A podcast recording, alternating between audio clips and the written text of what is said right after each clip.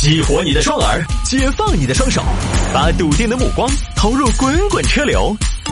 给我一个槽点，我可以吐槽整个地球仪。微言大义，换种方式纵横网络江湖。来，欢迎各位来到今天的微言大义，要继续跟您分享网络上一些热门的、有意思的小新闻。这两天呢，在微信上面跟我留言说：“探哥怎么还在重播的？”提这个问题的朋友呢越来越多。就从一开始呢，他们听说不重播了，觉得早间听不到了，他们有点恋恋不舍。到现在，他们好像已经急不可待了。怎么你还在重播呢？急不可待想要听到新节目。下周星期一，二月十三号开始呢，我们的全新早间早高峰的节目呢就会上线，会有一个好好看的组合来早高峰的上班路，七点到九点这两个小时来为大家服务。而我以前的微言大义的重播以及马田的城市漫游呢，啊，都会阶段性的取消了。所以呢，早间微言大义的重播，大家也是听一期少一期。在二月十三号开始呢，我也会跟。之前九四零的一位主持人叫黄维阳啊，我们都叫他小黄，成都黄师傅，跟他合作一档汽车的节目，所以最近我在微言大义里边也适当的穿插了一些汽车的内容，好歹练练手，热热身嘛，聊聊车啊。我当然过去了之后呢，我去九五早间的九点到十点，上午时段的九点到十点做这档汽车节目呢，我的定位不是那种对车说多么的专业，而是说四十不惑了啊，我也开过一些车。不管是传统的燃油车也好，啊，八缸的大排量的，又或者是一些造车新势力他们生产出来的电动车也好，我都还是开过一些。我想呢，有一定的发言权。同时呢，我自己，呃，从刚开始赶公交，到后来打车上班，再到后来自己有了车开车上班。再到后来，我现在骑自行车上班，我觉得好多交通工具我都体验的七七八八了。所以可能在汽车方面呢，我不太行；但是呢，在生活方面，我可能会有一些自己的见解。用车的场景这个方面呢，会有一些自己的见解。我觉得买车这个事儿呢，一定是这样的。它除了你要了解车之外呢，你更多的时候呢，实际上是需要了解的是自己。那天有个听众朋友呢在问我，女生买什么什么车？我说女生买什么什么车？他想问的是两款车的优缺点，我就告诉他，我说。女生到这个价位，她要买什么车？她喜欢就是最重要的。为什么要去了解两台车的参数呢？她对参数不敏感，她也不在乎。如果一个买车的人，他真的对参数、对数据非常的在乎，他自己会去做功课的。他既然都搞不清楚，他就是对参数没概念。所以这个时候，就是他喜欢什么最重要。这就是生活嘛，是不是？好吧，今天第一个小新闻呢，就跟车有关。有听众朋友说摆一下这个事情，多辆油车占位、充电车位被掰车牌儿。这个事情呢，发生在江苏南京南京禄口机场附近呢，有一个电动车专用充电停车场，有一百多个充电车位，结果呢，停里面的油车占到了百分之七十。于是呢，估计有电动车车主就不爽嘛，半天排队排不到啊，充不了电呢。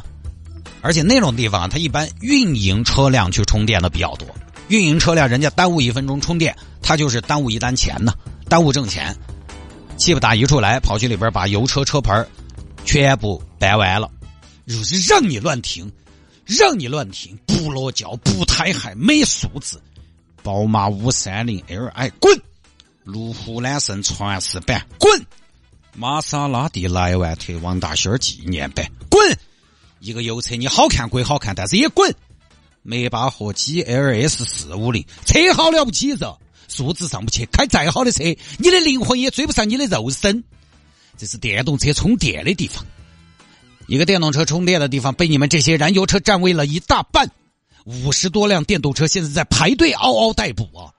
新能源弯道超车是国家战略，从中央到地方，大家都在支持新能源。你们这些没有素质的油车车主占位，就是跟国家战略作对。跟国家战略作对，就是我们共同的敌人。五十多辆电动车在后边排着排队。目前呢，路口派出所工作人员已经接到反映，说是损坏车牌会按照故意损坏个人财物来处理。就是掰弯别人车牌的这位市民呢，应该也跑不了。就这个事儿啊，我呢。因为工作的原因嘛，我时不时拿过新能源厂家的车来试驾。我以前也遇到过让人非常头疼，就用车场景当中非常头疼。因为我拿的是厂家的车嘛，我自己家里边是没有充电桩的，那就遇到一个问题：油车占位公共充电桩，那确实是，如果你是电动车车主的话，在外边充电很头疼。你比如说，我举个例子，第三方的充电平台特来电，特来电在成都街边占道停车，它设置了一些充电桩，但是呢，我去了好几次，大概运气好吧，去四五次可能遇得到一次有空闲位置，因为占道停车是没有电车优先这个说法的，人家油车来了也可以停，收费员也没法说，他也不能说这两个位置我们必须留给新能源车充电才能停，而且呢，占道停车因为它是侧方位停车。侧方位停车，充电桩它也是在侧面，它是靠右的。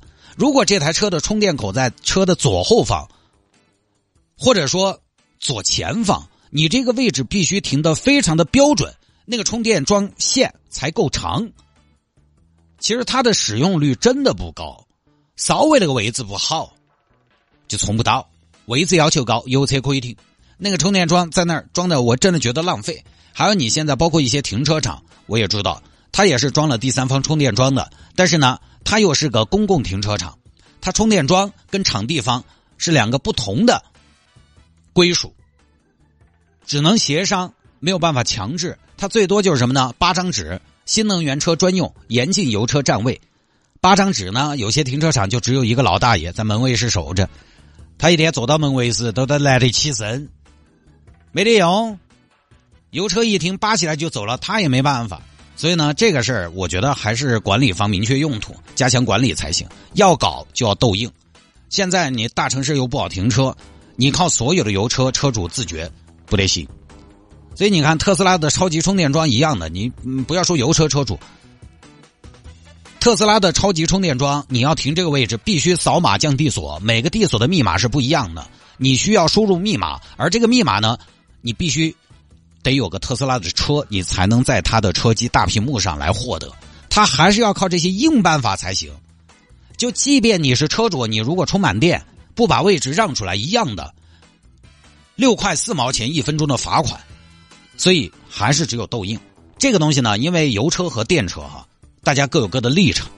电车车主们觉得这是我们专用的，油车车主好多现在他也有情绪。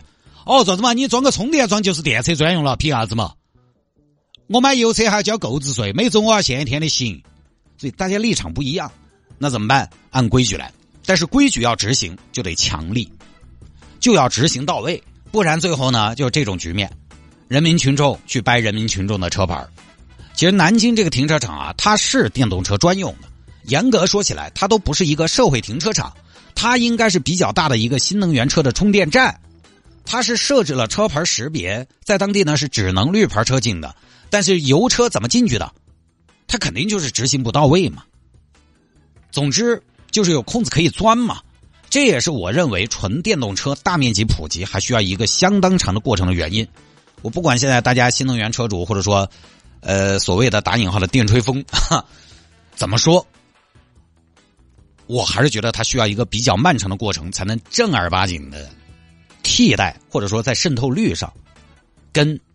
油车打个平手，它因为保有量上去，它就需要大量建设公共充电桩，那么多桩的维护保养，它是个问题。因为充电相比加油慢，就决定了它只能自助，不可能一天一个人在那给你守着，守着一台机器。你也知道，自助这个东西损坏率就不会低，但是加油站它不一样，加油站它效率高，所以它不用铺那么多。随时可以有专人维护设备，保障加油站的正常运行。你不要看现在充电桩多，在大城市充电很方便，但是因为我们现在新能源车的总量还没有上去。去年六月份，公安部的统计数据是，全国机动车保有量三点一亿辆，新能源车一千万辆，纯电才八百万辆。就说白了，从保有量来说，这才到哪儿？所以啊，也是从占有率到使用的便利来说，我觉得还有一段路要走。替代燃油车呢还早，你要替代，我们不说替代。现在很多朋友都说：“哎呀，就是电动车已经替代燃油车了。”那我觉得你们首先要回答一个问题：到什么程度才叫替代？你要替代，你起码要达到一半的渗透率嘛？什么叫一半的渗透率？就是每卖两台新车就有一台是新能源，这个才能叫替代嘛？我们都不说保有量了，保有量曾经那么几十年，还有那么多油车，它现在也在路上跑。你这这这个保有量是很长时间之后才能看得到替代的。我们就说渗透率嘛，就是卖新车卖两台，有一台是新能源，这个叫渗透率嘛，一半的渗透率嘛。但是去年新能源渗透率是百分之二十五点六，就差不多卖四台车里边有一台是新能源。那你不能销量只有人家燃油车的三分之一，然后你说新能源已经替代燃油车了，销量只有油车的三分之一，新能源吊打燃油车，怎么说出口呢？我不管，反正我不管，反正就是替代了。我经常说，你不能拿成年的姚明跟一个小朋友比谁长得快，对吧？姚明他不长了呀，几岁的娃娃一年从十多二十公分都有，但是姚明他两米二六啊，所以呢，过一半渗透率再来说替代。而且这个新能源渗透率啊，这里边还分了纯电还有混动。比亚迪卖出去的一半多一点的车型是混动，理想卖出去的所有车型，还有各种品牌的插混，它也是有发动机的。反正这个事儿本身站位是站位，我觉得你去掰车牌呢，按照法律，它肯定也要凿。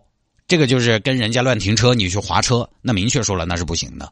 就这个呢，还是既然要执行，既然要给电动车优惠，就要把这个政策执行到位，否则的话，最后就是这么一个结果。不说了。